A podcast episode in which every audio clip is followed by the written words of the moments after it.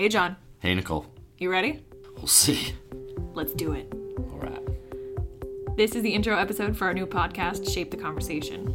We wanted to quickly introduce ourselves and give you a feel for who we are and our plans for the podcast. So, who are we? I'm Nicole Mears. I'm John Davis, and we're part of the team at Shape, building software in beautiful Bend, Oregon. I'm a former PPC analyst turned department manager.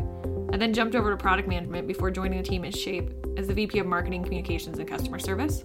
I'm also a former PPC analyst turned department manager. I left my agency job back in 2013 because I had an idea for a SaaS product. It was based on the challenges we saw day to day running campaigns for large amounts of clients, and that idea slowly evolved into what Shape is today.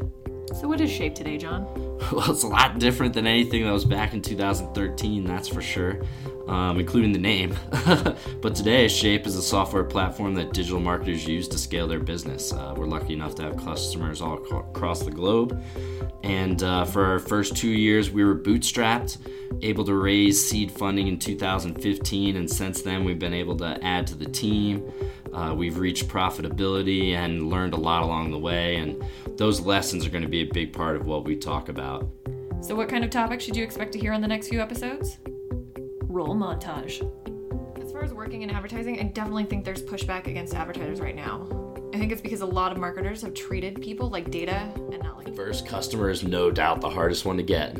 Our first two customers couldn't have been more different. One was a small German company with people I'd never met. The other was the company I worked for for four years and was headquartered right down the street, so you just never know. When you're competing with much larger companies, I think small teams can have a huge advantage. But you lose a lot of those advantages when you follow the same playbook or act the same way a big company does. Personally, I love Lean Startup and Eric Ries's whole movement, Steve Blank. I attribute a lot of our early success to, but I'm actually really not a huge fan of MVPs when it comes to B2B software.